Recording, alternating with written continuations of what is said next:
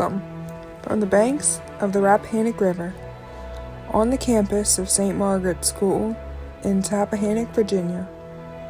I am Autumn Courtney, and this is the Daily Thistle for Friday, January 21st, 2022.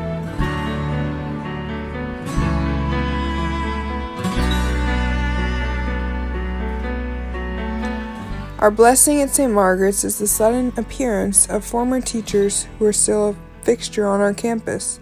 Miss Velletri is well known. She was the sage of the history classrooms at St. Margaret's for decades.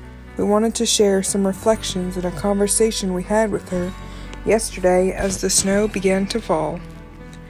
We asked Miss Velletri what might she imagine St. Margaret's Hall looked like in 1921 as the school took over the former home. That is an interesting question and one I'd never really thought about. Um, part of me wants to say that it probably was a little bit down in its heels um, because World War II hadn't happened. The South was still recovering from the Civil War. Um, so I, I, would say um, shabby chic, perhaps, um, because all the all the bones would have been here, all the structure would have been here, and you know maybe somebody still had pieces of china that looked like they were imported from England.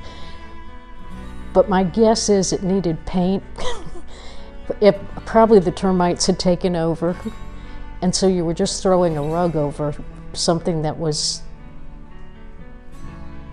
about to cave in. That's my, I don't know. I have no clue, but that's what I, if I imagine. What do we know about the Gordons who lived in the same home before it became St. Margaret's Hall? Um, well positioned, certainly well positioned.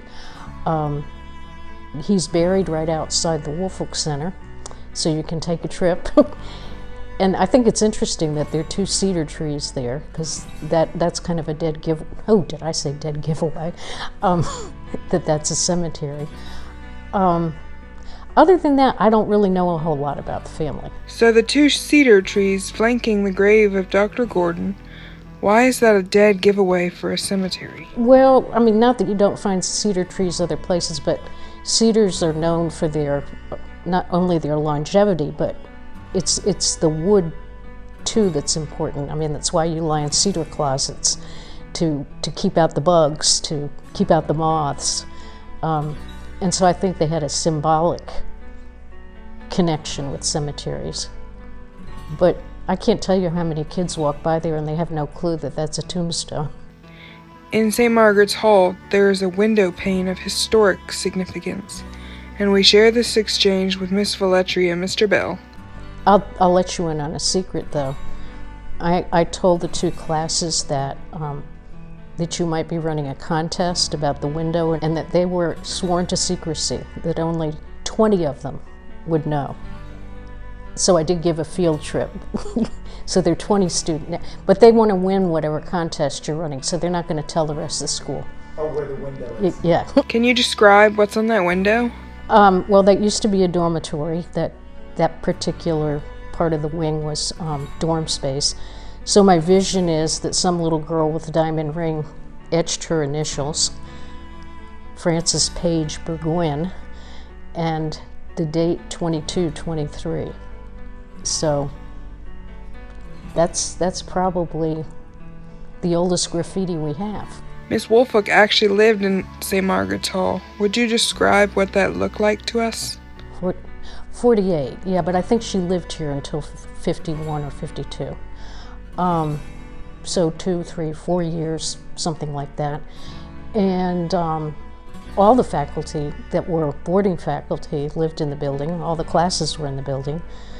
The dining room was where the chapel is currently. Um, and there are built-in cupboards in that room, and that Vala was famous for her shoes, high-heeled shoes. And so the cupboards were built with uh, shoe racks. And her bathroom was the closet that's out in the hall now that has a lot of English books in it.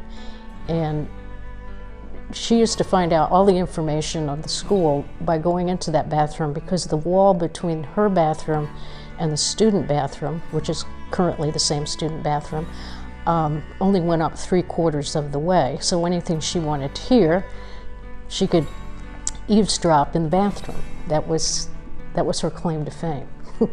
so, and I guess the other rooms, room one and room two, would have been dorm space. I know what's the writing lab was a faculty room, and rooms nine and eleven would have been dorm space. And I, I think, I don't remember the number. Wherever Mr. Lloyd teaches Latin, I think it's five. Um, that was a faculty room as well. So real, real close quarters. Would you share the story of how you were hired by Miss Woolfolk? Well, I think everybody has the same story um, in terms of being hired by Miss Woolfolk. And that story was that she always needed something, but that wasn't necessarily the job you wanted. Um, she wanted me to come and be director of admissions, and I was trying to escape director of admissions job. And so she talked me into being Dean of Students, which sounded interesting at the time, but I really wanted to teach history.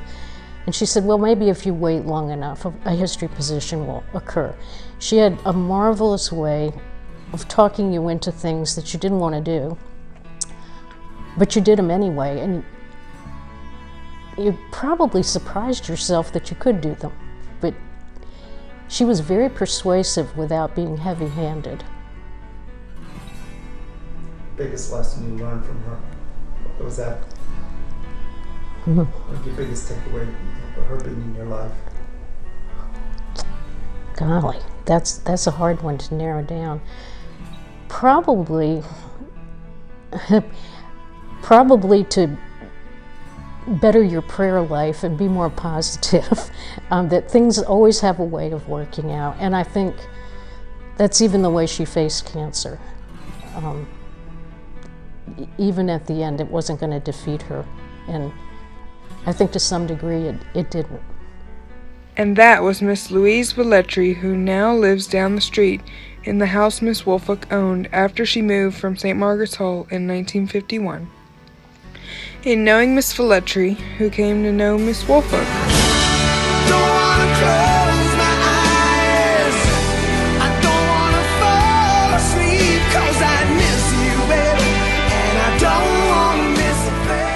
On the river today, the sun will rise at 7:18 a.m. and set at 5:22 p.m.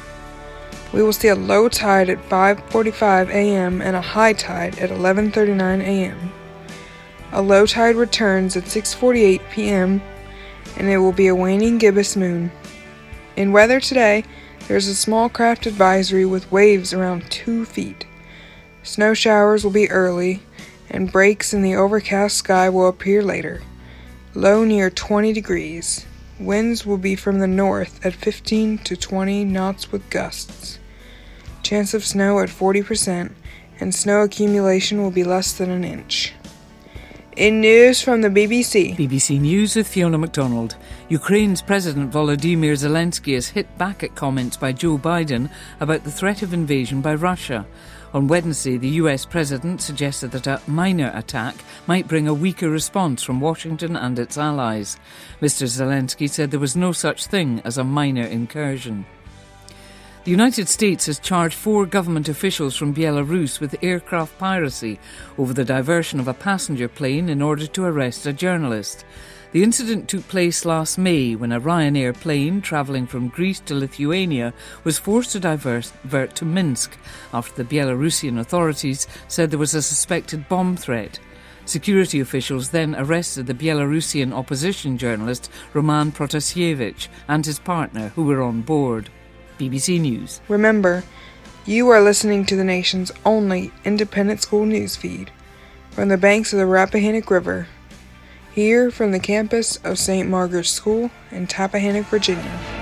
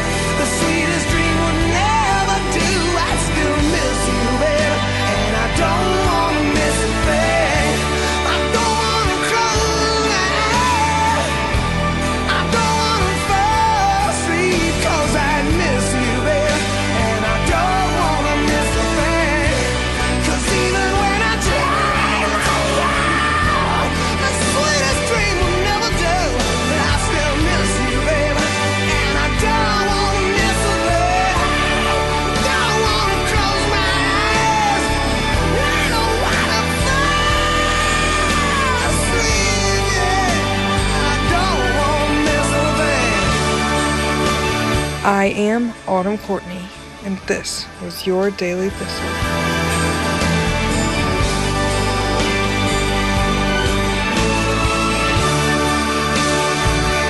As you grow in age, may you grow in grace.